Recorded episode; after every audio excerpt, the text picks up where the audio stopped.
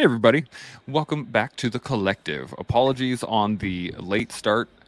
I was having a uh, issue with my computer. It did not turn out the way I want. Well, it turned out the way I wanted it to because now we're talking, so that's good.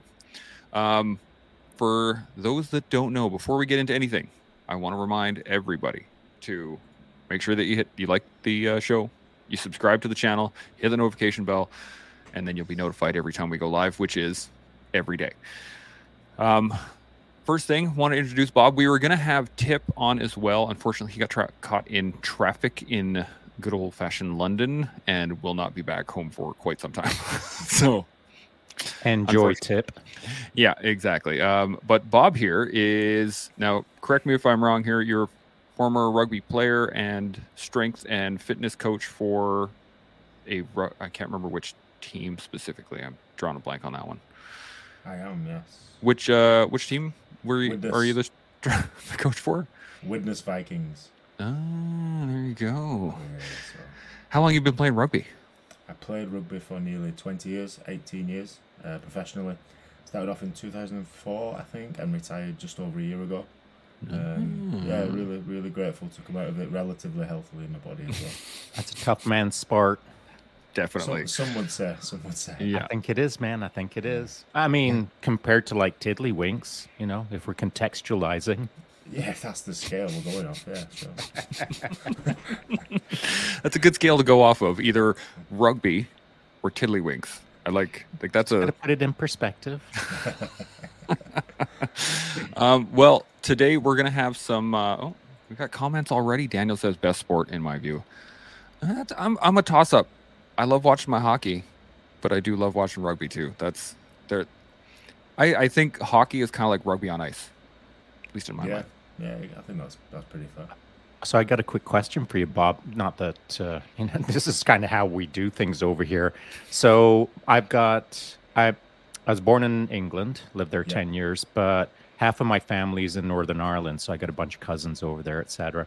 My good cousin Brian, over there in Oma County, Tyrone, came up through the system playing uh, Gaelic uh, football or hurley, uh, however you want to term it. And I've watched him play that sport, and that is a freaking rough sport, man. Like, I don't know how rugby players view the Gaelic version of that madness, but it's it's almost like open warfare on the pitch sometimes. Um, yeah, it's funny. It's funny you say that. I was in Dublin working last week, and I managed to watch a Gaelic football game for the first time in my life, and I absolutely loved it. National it's tough, hey? Ireland, all amateur. Oh, we lost him. Oh my goodness, that's not we right. Lost him. Oh, how are you right going to in the middle that? Of a conversation? I he, yeah, he's got to rejoin. I can't. Uh, oh my goodness, I don't know what happened there. Well, I don't well, know. I'm gonna I'm gonna make sure that it's your fault though. Okay, Chance it, Bros, well, what did you do fault. Wrong? I did not set him up correctly. That is correct. What I did. Yeah, correct. I you did have, not set uh, him up for success. I should have set him up for success better. Well, for those that don't know, what is the difference between regular rugby and Gaelic rugby? Well, you know, I'm not the expert. I was hoping that Bob, who just evaporated, would have the answer. Me too. I was going to ask him, but then he disappeared. I, I mean, I've watched uh, them both uh, a number of times, and I'm just not the right guy to make, uh, you know, determined uh, comments. Raj, get that guy uh, back. I'm I'm in the midst of it. Don't you worry. Um, we got uh, oh man, Daniel and Winterstorm are already. First off, Winterstorm, morning. Um, good to see you, Daniel. Always good to see you as well. Apparently, Daniel played the fullback position, which is mm. I only played for a little bit myself. I played for. In high school, actually a long time ago, but I had no, it wasn't my thing. No, I had a I had knee braces after I got hit by a car, and they had a hard plastic plate in them, and I got told that I was not allowed to wear them. Yeah, of course. And that was that. So that was the end yeah. of my rugby time. It never even started. Yeah. Uh, what do you got here? Rugby is drinking with some sport thrown in at the beginning. It's kind of like fighting with some sport thrown in. Yeah, exactly. So are you... Oh, there he's back. Ah, good man. We made it. Man. Huzzah. Are you good to go? I mean, I think so. That has literally never happened so. to me in my life. So I, that was, yeah. It's never happened over here before, but we always blame chance whenever those yes. kind of things happen. So my fault, one hundred percent. No, um, I was going to I was gonna ask... what's the difference between like rugby and Gaelic rugby? So from what I can see from my um, experience watching Gaelic football is you get three bounces with the ball in Gaelic football. You can kick it and you can throw it forwards. You can throw it or kick it over the post. You get one point. Through the net, in the net, in the goal, you get three points. Uh, there's different amount of um, participants on each team. The game is shorter. The halves are shorter as well. That being said, there's more contact in rugby league. It's over eighty minutes. There's less players on the pitch. Um, and yeah, it, it seems wow. seems like played with a funny shaped ball, similar to the American football. It kind of sounds yeah. yeah. It kind of yeah. sounds like a mixture between soccer, American football, rugby, and something else maybe. Like if you're you're open warfare and, and open warfare. I like exactly it.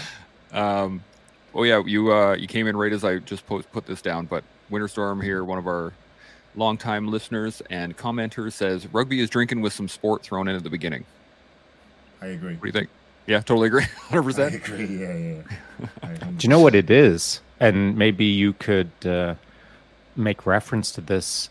I, as I've always seen it, rugby is camaraderie, like that shared effort, that shared, like, I'm not going to say shared violence, but that shared, like, bumps and bruises moments out there. There's nothing like bonding with a dude who is trying to put his broken nose back on his face and giving you the nod, and now you're all having a pint at the pub. Camaraderie. The rugby players that I know are tight. You know, you, it's funny you say that, because even obviously within the team, member, within the team, you've got a certain element of respect for each other. You've got the people that do all the hard work, the middles or whoever, or somebody shows up when it's tough. But then similar, you've got the opposition as well. That you can beat seven bells out of with each other, and then share that same pint with at the end, or shake a hand. And there's that mutual respect, similar to I suppose um, fighting. You know, when you see fighters all, all the war. pre-match, uh, pre, pre-fight, and, and then at the end of it, the shake hands, they show a lot of love and, and respect, and I think it's very similar in that, in that regard. I think Absolutely. That's kind of key in, in the sense of to get, to give respect to someone or be in a respectful environment. It takes, like, adversity. You don't even have to know a guy, but if you're sharing a really adverse moment, they'll, a, a guy or a girl will always get my nod if they're in the mix. Agreed, one hundred percent. Yeah. I had heard uh, there's a line in, I think it's Invictus, the the movie. They were saying that uh, what is it? Soccer is a it's a gentleman's sport played by hooligans, and rugby is a hooligans game played by gentlemen. I was I was like, thought that was awesome. So um, I suppose humbling about beating each other up for eighty minutes, and then you come off the field, you can barely walk, and then like, okay, well done, I'll see you next time. That kind of, yeah, you know, it's, it's kind of a that. weird, it's a weird thing. Obviously, you know about that. I think it's, uh, I think it's great in the terms of, as Sean was saying, in the uh, camaraderie, in the ability to bond. But it's kind of like fighters too. Like when you're uh, boxing or doing jiu-jitsu, or you know, a shared hardship in that, like, we're going to kick each other's ass. Mm. This is just the way it is. But then you can bow to each other. You can shake hands afterwards and be like, man, that was awesome. That was just awesome. Regardless who won, doesn't matter. It just, you can enjoy the time of pushing yourself to the limit, I guess. That's my no, thoughts on it. Yeah, no, I definitely agree with that, especially with yeah. jiu-jitsu. Somebody, yeah. can li somebody literally has got you, and, and if they wanted to, they could end you. Um, and they chose not to because you, you know, for whatever reason, you said thank you. Because they're a nice person. Because they're a nice person. Like deep it. down, deep, deep down. Yeah. So, Bob, I got a question for you. Now, you say that you've been involved in rugby for about twenty years, right? Yeah. And in in that career path, did you, uh, uh, how much did you spend as the player, and how much did you spend as a leader or as a coach? Okay, so starting my career at eighteen, so I suppose nearly seventeen years of that I was as player, and now I've transitioned into coaching towards the backroom staff. Um, and towards the back end of my career, my rugby career, I suppose I moved into a more captain role, where I captained the last team I played for, which is up in Newcastle, northeast of England. Um, so I suppose the latter end, end of my career, thirty-three onwards, I suppose I turned, fully understood myself, was comfortable with my role, and was happy to pass on to the, you know, to the younger generations and, and teammates. So that that's something came later for me in life, especially in my rugby career. Um, right, right. So, yeah. So then, as a follow-on question, because um, my my background, I've had several careers, but the one that I left just recently was fifteen years of high performance coaching athletes around the world in mm-hmm. ultra endurance uh, racing. Wow. And I've coached a lot of athletes in a lot of different weird ways. So as a coach, looking at you as a coach, I'm curious as to how you set yourself up in the position that you're in right now, not through a formal education. I'm, I'm not saying what courses did you take? Yeah. What I'm saying is, because I, di- I didn't, I didn't take mm-hmm. any courses. I learned in the trenches. And so did you did you go through any formal training, or do you find yourself in a position now where you're coaching through, I'll call it quote unquote, just experience? No, so I suppose obviously academia will give you the the, the foundation of, of, you know, underpins your philosophy in terms of coaching. But everything else has to be learned through experience and mentorship and making mistakes and watching mistakes from other people, being curious, learning, listening, observing. Um, and it's put me in a position now where I've got the respect because I played over four hundred professional games, so the players know that I can, I've done the job. I think that's really key. It Somebody is. Somebody com- mm-hmm. coming straight out of university, um, in you know with high you know high academic achievements, but yet no experience in that sport. I think they're at they're at a loss straight away, or they have to work they a lot harder. Um, and I'm not. I'm saying so. I'm very fortunate to be in that position. Um, so right now, I'm just prioritising what's actually important for the team, for the individual, for that moment, in terms of the culture, the atmosphere, the exercise, and sets and reps are less important, more than the, the general momentum of the team. So that's probably where I'm stepping back and see, overseeing everything as a bigger picture. That's okay. Up, okay that's this, awesome. This is what we need now. This is what we need, and this is how I'm going to implement it. The players don't know that, um, but myself and the backroom staff, Sam, my good friend, um, that you had on the, uh, a few weeks ago, we speak quite a bit on reflective practice and, you know, how you can cultivate some some time of change um, without them knowing it. Ethical manipulation, we call it, I think. Dude, I do like it all the time. I mean, I, I don't I don't even think I don't even apologize for it anymore. Yeah. You know, I just feel that it's one of the most effective tools that as coaches we can use, like a scalpel. You know, no one needs mm. to know that we're doing it, no. But if they want to know, I'm happy to explain it to them. And actually, to this point, when I left my coaching career just uh, uh, just over a year ago, when I turned my coaching reins over to the athlete that I'd coached for just over a decade, when I said to her, "Tag, you're it, go do better," uh, I had to have these deeper conversations with her, explaining to her what I was doing to her in order for her to understand what I was doing to her, mm. so that then as a coach she could do it to others. And so there's a time and place where you kind of have to, as I see it, I'm not speaking for anyone else. This is what I had to do. I had to figure out how to become a good coach and hold my kind of tools closer to my chest so that I could just focus on coaching. And then as I became more and more comfortable with coaching, I became more and more comfortable with uh, explaining my theoretical models and my philosophies and my so on and so forth, kind of passing it on just before I bounced. Does that make sense?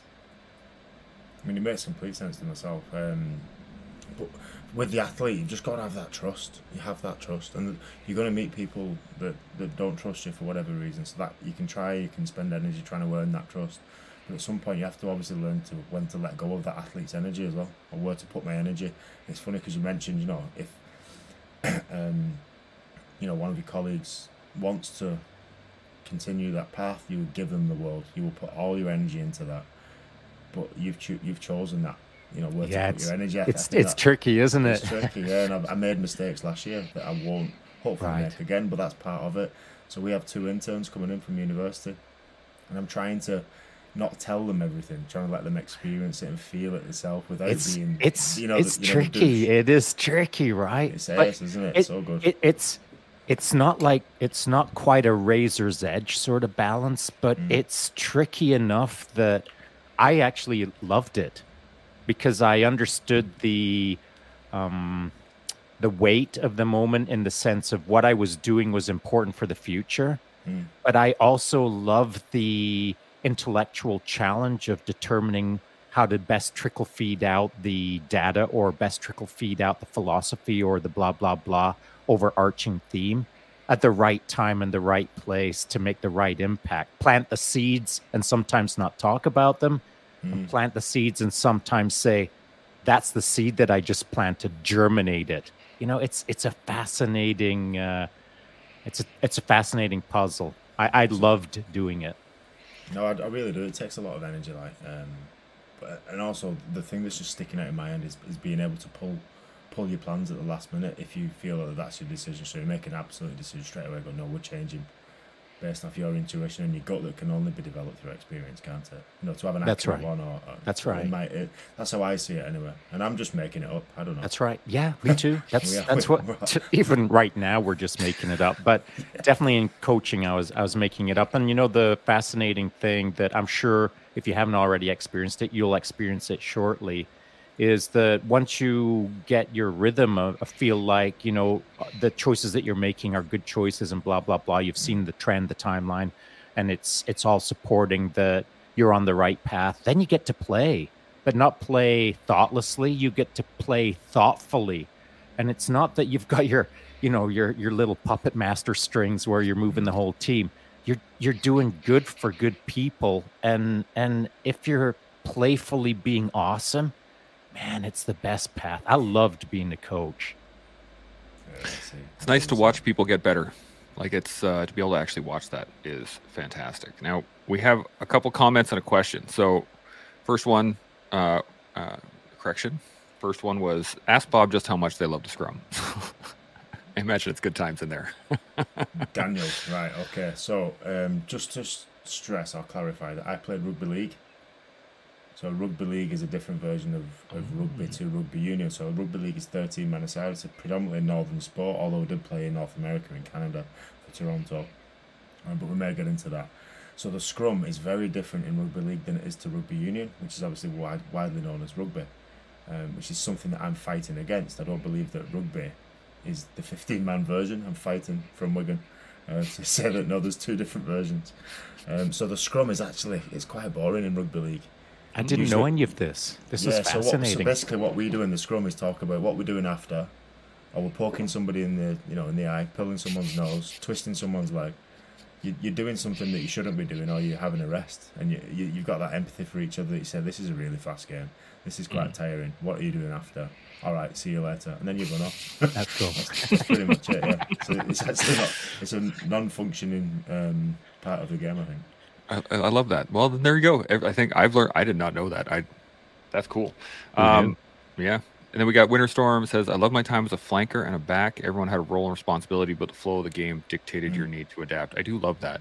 How people just flow in and out of positioning, and taking, like taking a spot where they need it.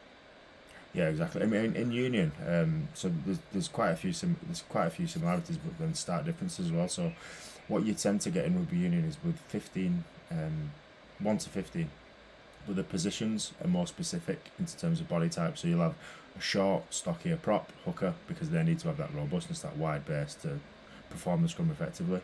And then you've got the wingers that are usually quite tall and fast and thin.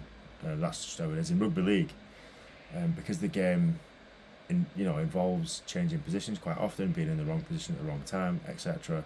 You have a more consistent body type throughout. So you might have fourteen to seventeen stone athletes throughout the field, throughout each position, and they can all run one hundred twelve seconds or whatever it is, so pretty wow. quick and pretty strong.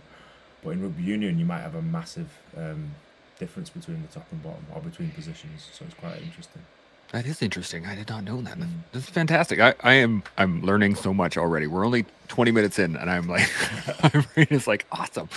Um, so speaking of weight deltas or difference on the field, athletes being not only taller or shorter or wider or thinner, uh, but performance-based athletes, as maybe professionals will call it, how much time do you find is spent working on things like how to get better sleep, better nutrition, better hydration, managing stress, blackout curtains at night, et cetera, et cetera, all the tools, all the tips, all the tricks? How much time do you spend in that as a coach?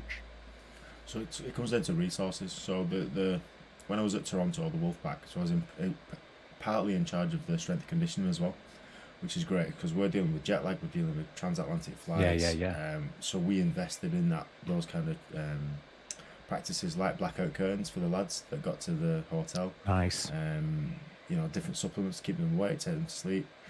Also the recovery in terms of the ice bath, some some explored cryotherapy, um, and then the stress. Obviously, we do a daily wellness score as well. So you know what, what actually is stressful to you, because it's obviously perception as well. But at the minute, because of our resources are quite limited, we don't touch on that. So mm. simply put, um, in the top end, in the top division in Super League, or the N F L, I suppose, Division One, or I don't know how to quite make it relatable. Yeah, below, top tier, we'll call it. Yeah, yeah. top top tier, yeah. Um, they'll have unlimited resources and they can look at nutrition in a more um, specific way.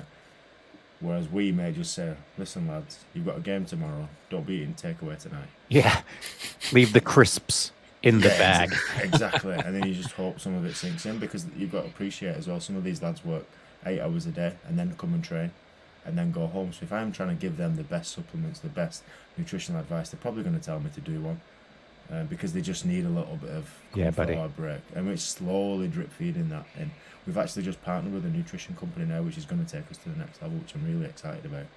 Nice. But again, choosing, choosing how much to give the lads at the moment, and then let it absorb, for want of a better expression, is, a, is an art in itself, isn't it? It is, but the great thing about that art is, as you full well know, I'm sure, it's about figuring out the right resources to, to to deploy in the near and mid-term. Yeah. And it's sometimes less about cost or even less about effectiveness. And it's more about the psychology of letting the troops know, or the team know, that I got your back, I'm on it, we're moving forward, we're getting better. Here's mm-hmm. some ideas that we're thinking about in the near future. What do y'all think? And so that buy-in of, we're doing our best because we want to do the best for you, and et cetera, that's a pretty powerful psychological tool, irrespective of whether the nutrition improves or not, you know? Well, they can feel it. They can feel that if the staff care about them as people or as athletes, they can feel that. one hundred percent. So hopefully um, they understand that the staff care about their performance, and they are willing to explore these options in terms of partnership with the nutrition companies to help performance on the field. It's ultimately for them, which is for us, because the team does better, we do better. That's right, that's right. You know, it's not selfless at all. It's for us as well. We're trying to do a good job.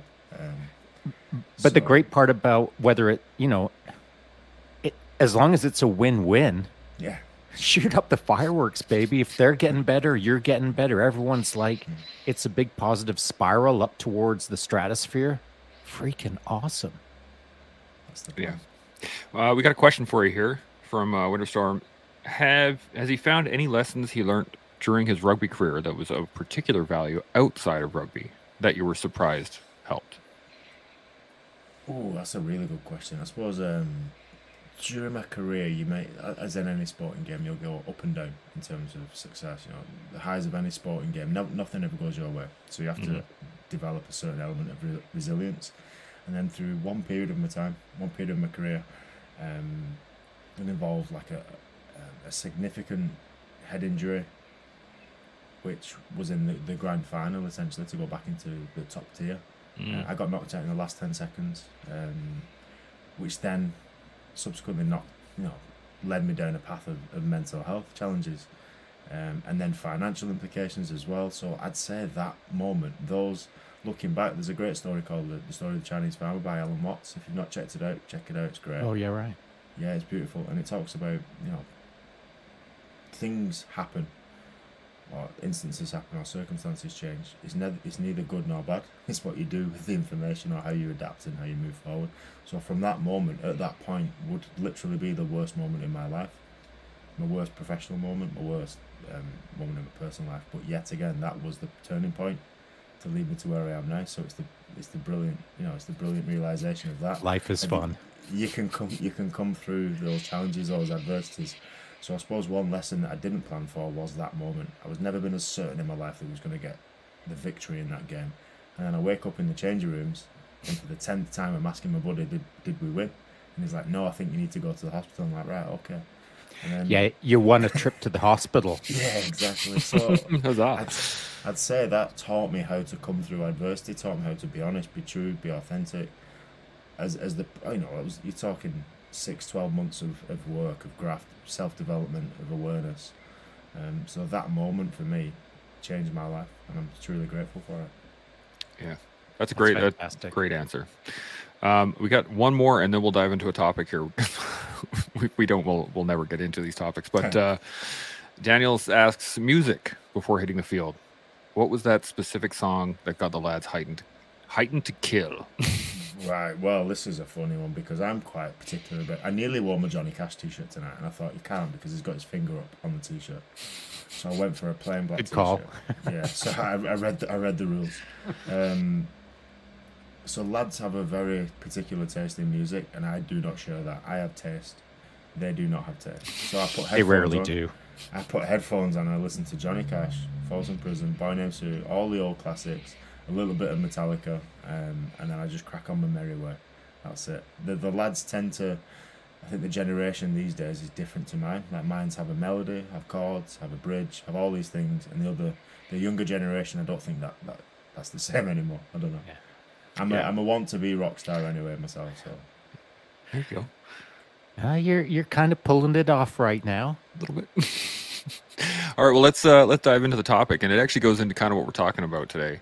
Is I wanted to ask about managing the process, which, I mean, everything is a process, right? And when you're when you're learning a new skill or you're trying to develop uh, a more robust mental health, resiliency, or whatever it is you want to talk about, mm.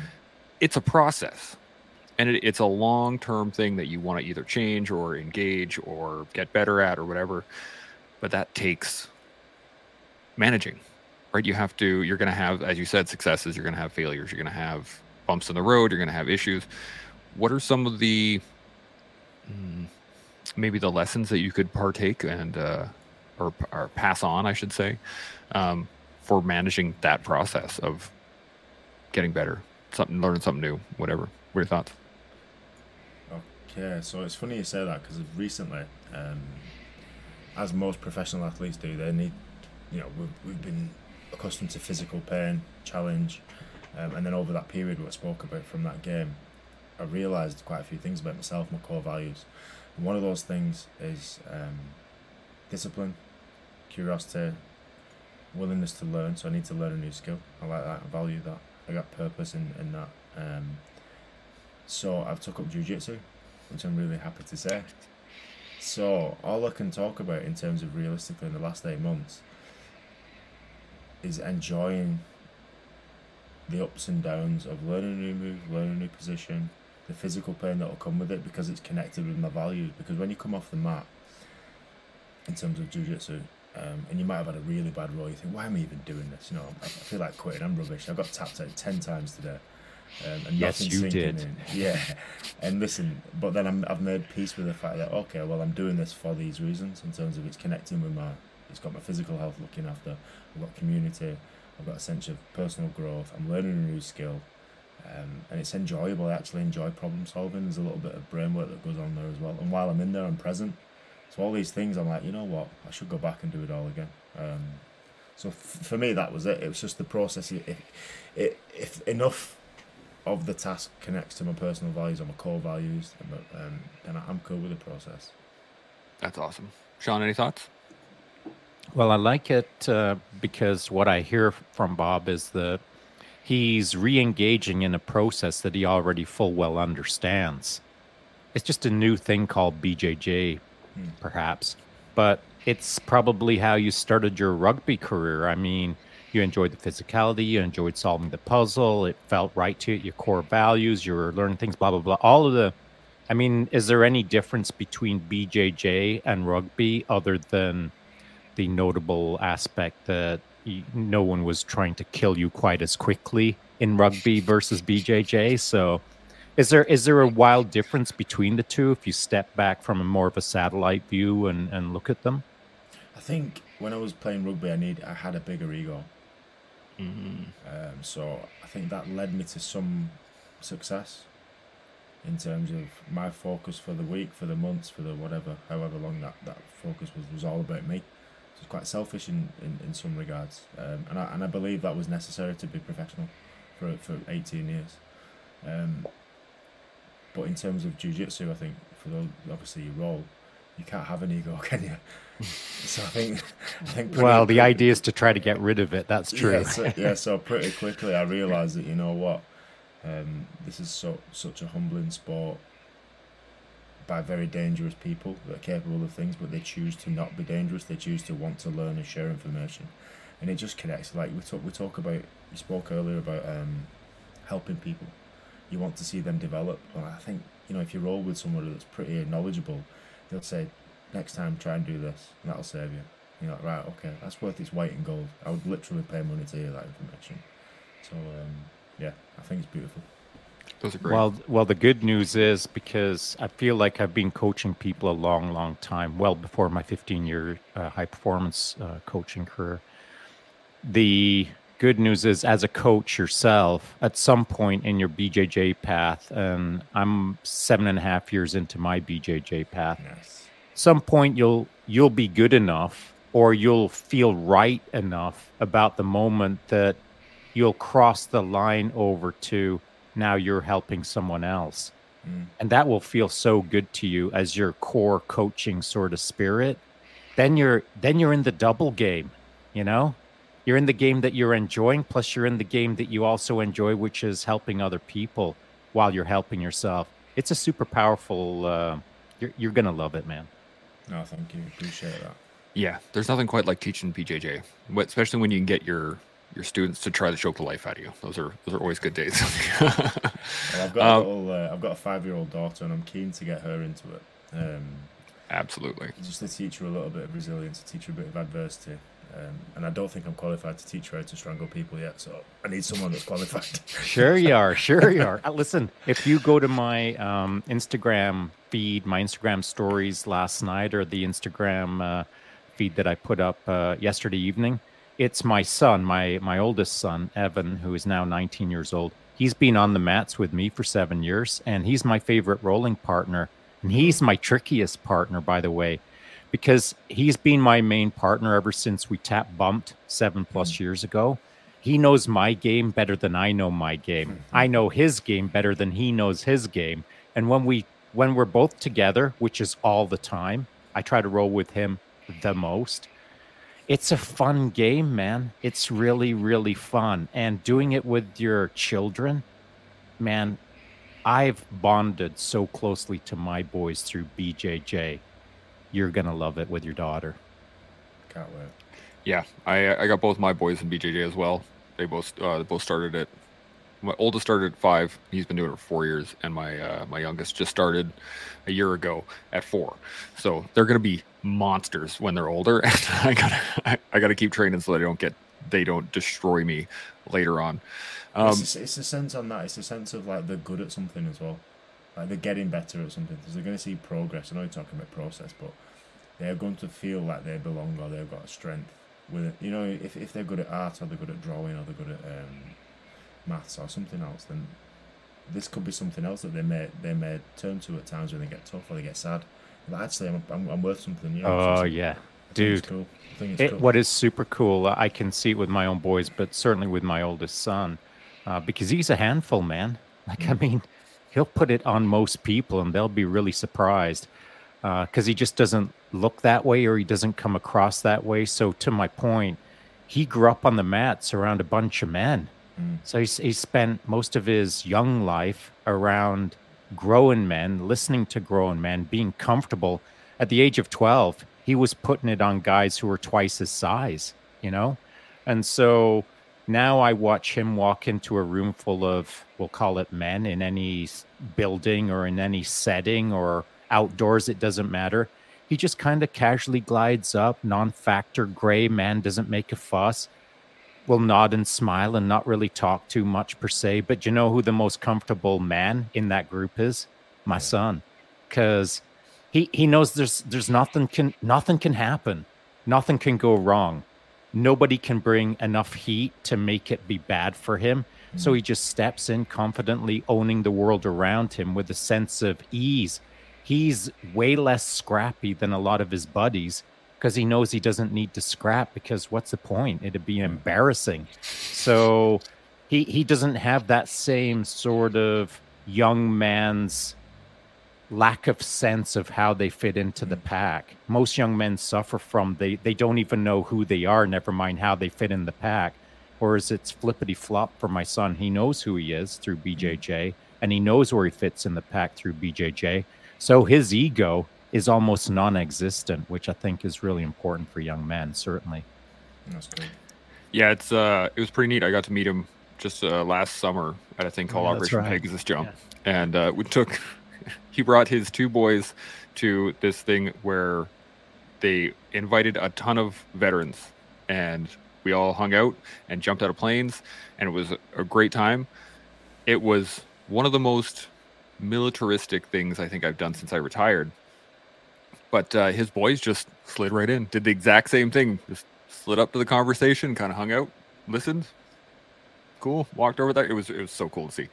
Um, So I, I love the fact that you brought up progress, because part of the process is recognizing progress, mm. but it can be really hard to do when you're in it, because you're not actually, I guess, let me rephrase.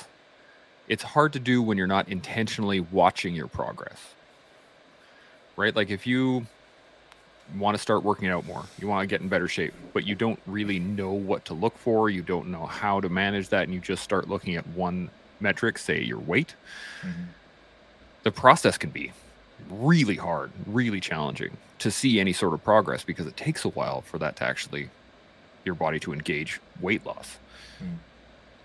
How do we, what are some tools for some people to manage or to understand the progress that isn't seen so much as like instant versus long-term? You guys know what I'm talking about? I think Sean, so. You want to jump? Go on, John. You go.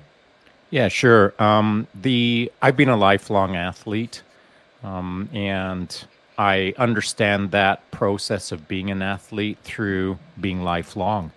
And so if, if anyone out there is looking to, we'll call it move to the next level, whatever that means to them, let's say they've never been an athlete ever, and they're they're just tired of sitting on the couch feeling terrible.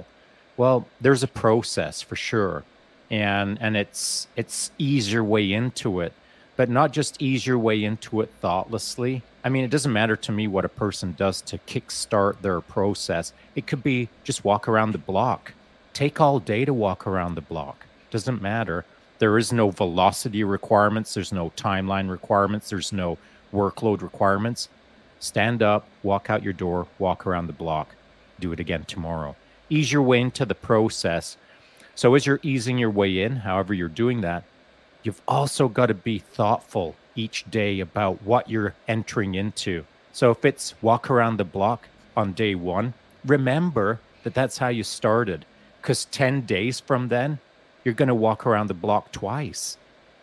You're going to use whatever metrics you can, the block, the weigh scale, the tree that you do chin-ups off, whatever it is, thoughtfully establish metrics ver very early on, so that you can establish a baseline on day one to day seven, we'll call it. And now you've got a baseline to evaluate the trend over a timeline, where you can say block once, block three times, block ten times, block one hundred times. Now you can evaluate over the trend. So it's not just a case of, I'm going to try to get fitter, and then not pay attention to the each day. You've got to be able to look backwards and form a trend. Yeah. Any thoughts, Bob? No, I think I can't, I can't disagree with any of that. I think it's great advice. Um, I think in, in terms of in terms of performance, obviously you'd have an end goal, and say, say it's a fight camp or whatever, then you'd work backwards, wouldn't you? Mm-hmm. But with general public, I think it's probably more important to come up with a few different factors that you could argue are Um, goals or ways, you know, changes in behaviour, so then it becomes routine. And and for me, it's it takes discipline. There's there's no getting around that. To be to become healthy, to become um, successful at anything, it takes discipline, which I think is probably the the key driver in terms of how you can actually change change your life. It's discipline, not the motivation that comes after. It's the discipline. So then, what things can you put together in terms of your own lifestyle at the minute? Because you might be a busy mum with three kids, a full-time job and a husband that's not helpful. All right, well, what can I do? It might be two minutes a day. I might meditate. I might jump in a cold shower. I might do ten squats in the morning when I'm brushing my teeth. If that's all you can do, then that's all you have, so do it. and then and then just keep building on that, because then it'll reaffirm this quality of discipline, and then from then you never know, you know, you got momentum then, haven't you? So for me, that'll be it. It'll be, it'd be harness that, that discipline. I love that. Harness discipline. and trust trust the process. This is the other thing that I always heard is like, trust the process, trust the process. But I don't think there's enough development of what the process is. At least that's, you know, like, that's why I wanted to talk about it today, specifically with you guys, was the fact that it's the term, the process, is just kind of used colloquially, colloquially, yeah, can't even use the word correctly. Um, but it's just, it's used thoughtlessly, like trust the process, trust the process. You'll get there eventually, and you will with consistency. But what, what is the process to you? What is it about, more than anything, working through that process? Is it not dependent on the task, though? Is it not dependent on, you know, what the objective is? Is it? Or is the pro is the process different? Or is it, like, the way at least that I've, I've seen it in my life is that I find that the process is basically the same, right? It is mm. setting a goal, working through the problems that you, that are in the way, and then eventually you'll get there. With a, there's a lot more specifics in between that, obviously, right? But yeah. In my mind, it's the process is the same for anything. If I want to learn a new skill, if I want to get better at something. But I'm asking, do you think that it should change? Do you think the pro the actual process is different, or do you think it's just more specific to a task versus broad? I think our minds may, may work differently, which is cool as well. I think for me, I've, I've found out that I like choosing tasks, hobbies, activities that uh, in, you know, I can't complete. They're infinite.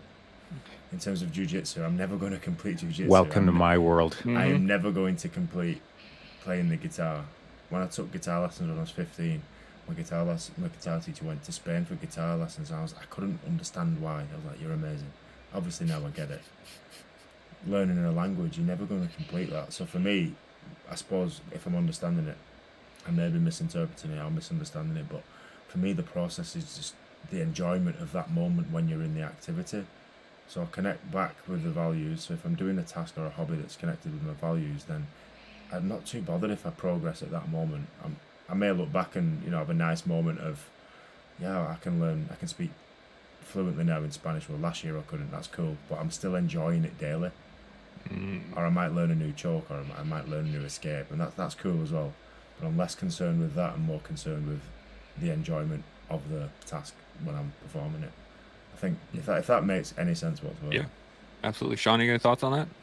Yeah, I'm guilty of this. I sometimes use the process and the path interchangeably. I, I use the terms interchangeably, which is not correct. If I'm going to be pedantic, I will say this. My understanding of how the game of life works is I put myself on a path. I call it the path. I stay true to my path, whatever that means to me. And so as I'm on the path, there are processes that I will engage in as I move down the path. The path, loosely termed, would be my righteous pursuit of exploring my full potential. So I'm doing my best to become my most awesome version of myself, whatever that means. And that doesn't mean that I'm shooting up fireworks like I'm awesome. I mean, I'm relentlessly pursuing the best version of myself every day, every week, every month, every year, every decade, since I've been aware that I can do that. So the path is what I stay on. The process is what I use to engage in those things that keep me on the path. So by way of an example, and to your point, Bob, which is an outstanding point, is when I started mountain biking. Um, at one point, I was a world champion in twenty-four hour solo mountain bike racing, but I never thought I would be. I started mountain biking twenty-five years ago, and as I as is my way. If you if you had listened to any of the other things that I talk about, I always talk about ten year projects. So twenty-five years ago, I started a ten-year project called mountain biking to see what I could learn. And through the process of learning how to be the best version of myself, as it folds into the path, which is my universal pursuit of exploring my full potential, through that mountain biking process, I blew way past my ten-year project, and I'll never stop because it's an eternal or or or a lifelong pursuit. And I just use ten-year projects to trick my little monkey brain into believing that, oh, that's a consumable amount of effort. I can understand how much I'm going to work over ten years, but that's not how it works for me. Coffee started way past ten years ago when I started my ten-year project, and et cetera. So I think that there's processes that you can start, like B J J, as I did seven and a half years ago, tied a white belt on when I was turning fifty-two and thought, this is a ten-year project. And to your point, Bob, it'll never end. So it's not like I'm trying to trick myself. I just break down processes into ten-year projects, commit to them, see what I can learn as I move down the path of the several processes that I've always got on the go, knowing full well that the process I'm engaged in will probably never end, but it all folds into the path. So what do I care as long as I'm pursuing my full potential? That's a great point. Yeah, I uh, the reason I wanted to ask that was because that that's kind of what I see a lot of times, Sean, is when um, you know, people say trust the process, and they're talking about a path rather than a specific process. And I think it is it's something that needs to be addressed, I guess, is the fact that the it's actually processes are processes. Like they, they are specific, task oriented. You're going from A to B to Z.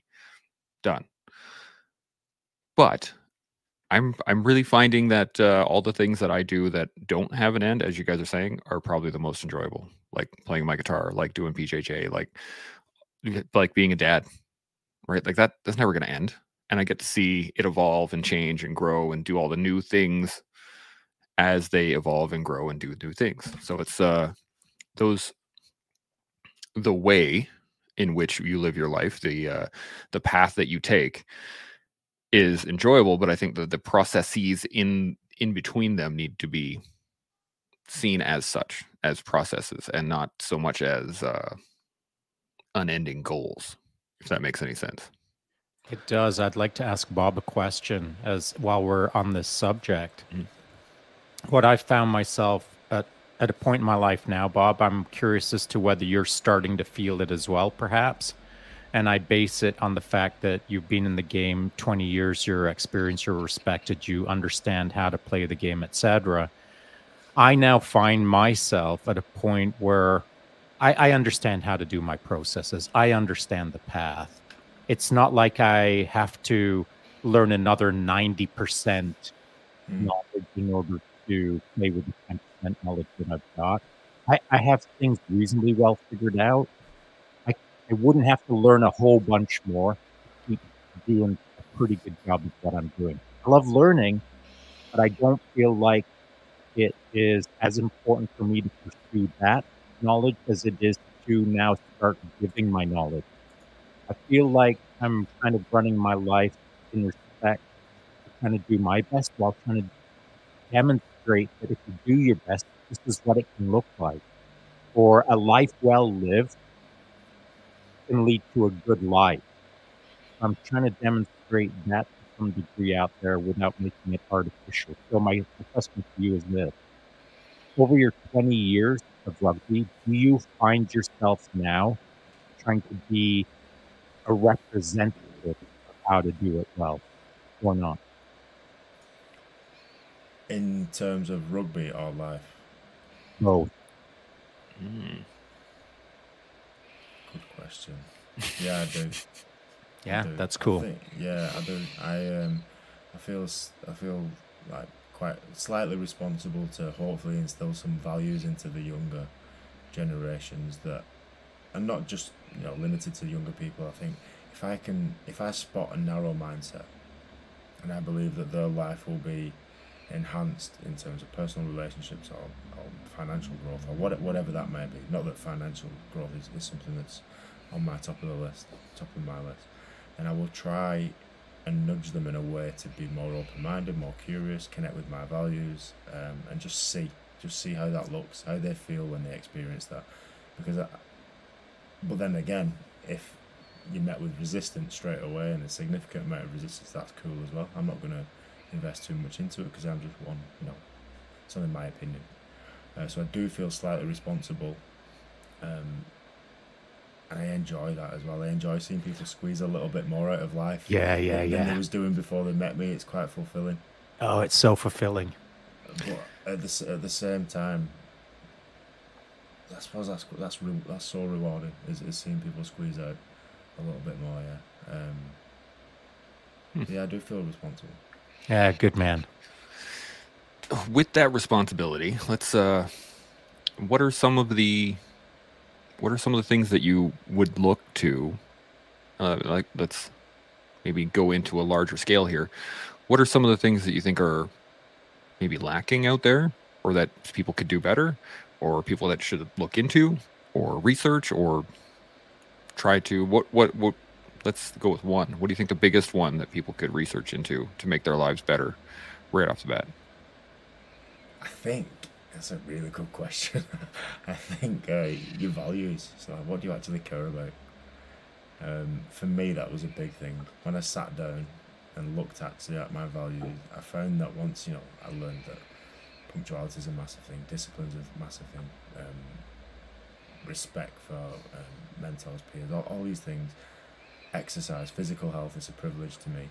So I, I believe that now I'm communicating or socializing in those groups a little bit more, being open-minded and talking. So I think for me, the biggest change in my life was identifying what my values actually are, which helped align my purpose, which makes every day fulfilling. Mm-hmm. And I think regardless of what your job role is, your financial status, your relationship, if you can feel at peace with yourself, you're living each day with, you know, purpose and passion, and you've won, haven't you? I think so. That's how I see it. I believe yeah. so. Sean, what do you think? Any the one thing that people could do? To align myself with Bob almost word for word uh, would be the easiest answer, because that's how I feel as well. However, I'll I'll paraphrase it all and maybe simplify it for anyone who's listening. I just try to know myself better. I try to know my outcome better, and I try to figure out how to combine those two so that I'm seeing greater success and I'm enjoying the path more. So I can, I can, I can pursue my outcomes and make it drudgery, man. I can really put the heat to myself and, and feel like, oh, I'm cooking on this one. I can cook for twenty years. And, and as long as I'm pursuing my outcome, it'll please me.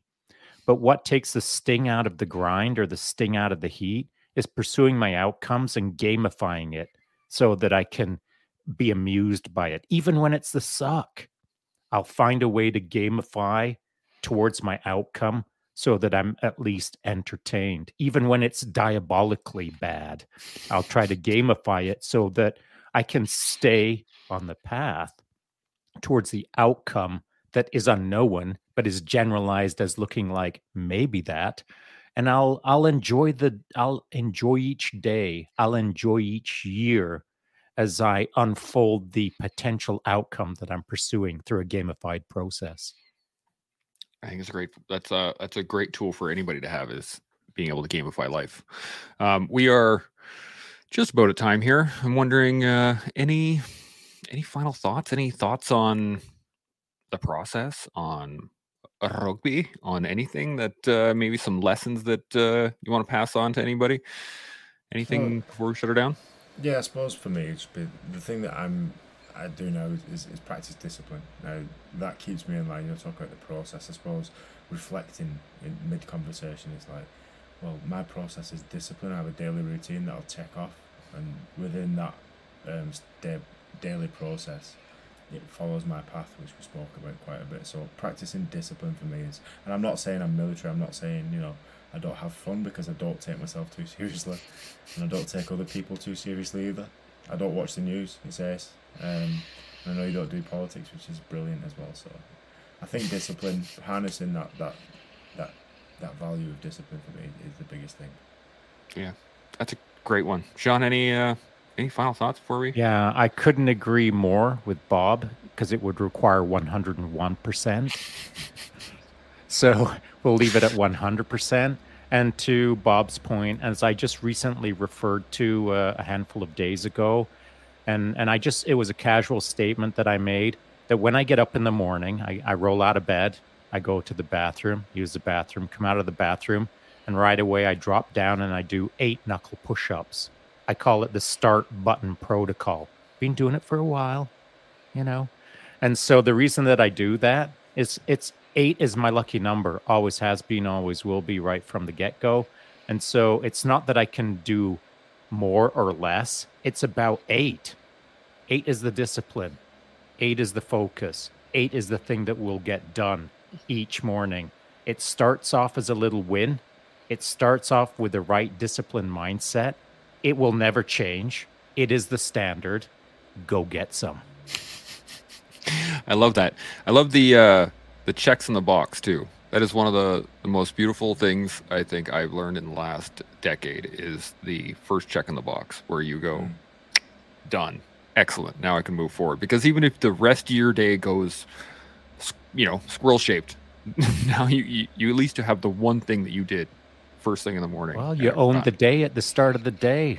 Take care of the rest as it comes. Throat punch it as it lines up. This is the way. I love it. Um, well, we're. I think this is going to be our first early show ever. I but usually the the the length of the long term, the uh, ending comments usually lasts a little bit longer. we, we guys, uh, you guys agreed with each other so quickly that I think we're gonna be early. You know, now. It, you know how easy it is to agree with Bob. It's easy to agree with someone who's been in the game, a mm-hmm. hard game.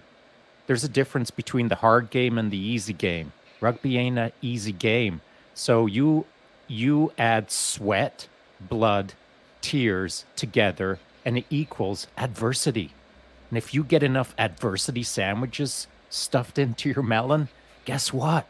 You're freaking awesome. And so over twenty years of sweat, blood, and tears, you learn a thing or two. Mm-hmm. It's called wisdom. And, and I always enjoy chatting with someone who's got a healthy dose of wisdom. Well, that's it. I agree. Really appreciate that comment. Thank you. Hey, man, you know what? There's a. As well. I, I don't. Oh. By the way, I don't hand them out too easily, so I'm not a big bat packer. You know what I'm saying? Yeah, I, but I do recognize when a guy or girl has been crushing it. It's easy to see that you've got things figured out. I'm I'm glad to hear that, as you say, you know, your your lowest point of getting uh, cracked upside of the melon and waking up in the locker room. Been there, done that myself. And mm. it's those moments where upon reflection, you can see that, geez, I wish it hadn't have happened. But because I, I did get involved with that, I came out the better because upon reflection, it's made me a better person. And that sounds like what you've figured out. And it, that's something that not a lot of people figure out. So kudos to you. Yeah, those, those hard times can, uh, unfortunately be something that people sit on for the rest of their lives or harp mm. on or whine about or, you know, just uh, play the victim card for the rest of their lives. But to take that moment of uh, self-reflection after a horrible situation and go, I can do better than that. Well, Bob's, do it. Bob's victim mentality is now going to occur on the B J J mats mm-hmm. when he gets to drive home crying and wondering why that blue belt put another wicked arm bar on him.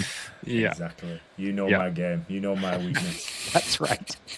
I think, uh, unfortunately, as a white belt, everything is a weakness. Like it's, it's just this is the way it is. When you're a white Man, belt, I everything can't even is. Tie my belt yet. Sam is disgusted by me. Ah, that's how, you. You are the lowest of the low. Then. Yeah, I'm sorry.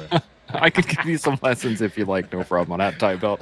Uh, but if anybody else is wondering, here's the key though, you have a belt.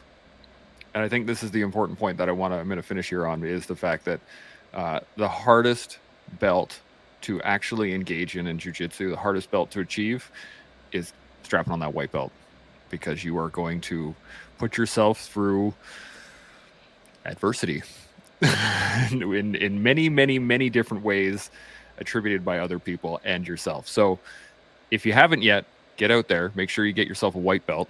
And uh, while you're in the process of that, you can like the page, you can subscribe, you can hit the bell, you can do all those things so that you can get better every day. You can learn, build, and grow here on The Collective.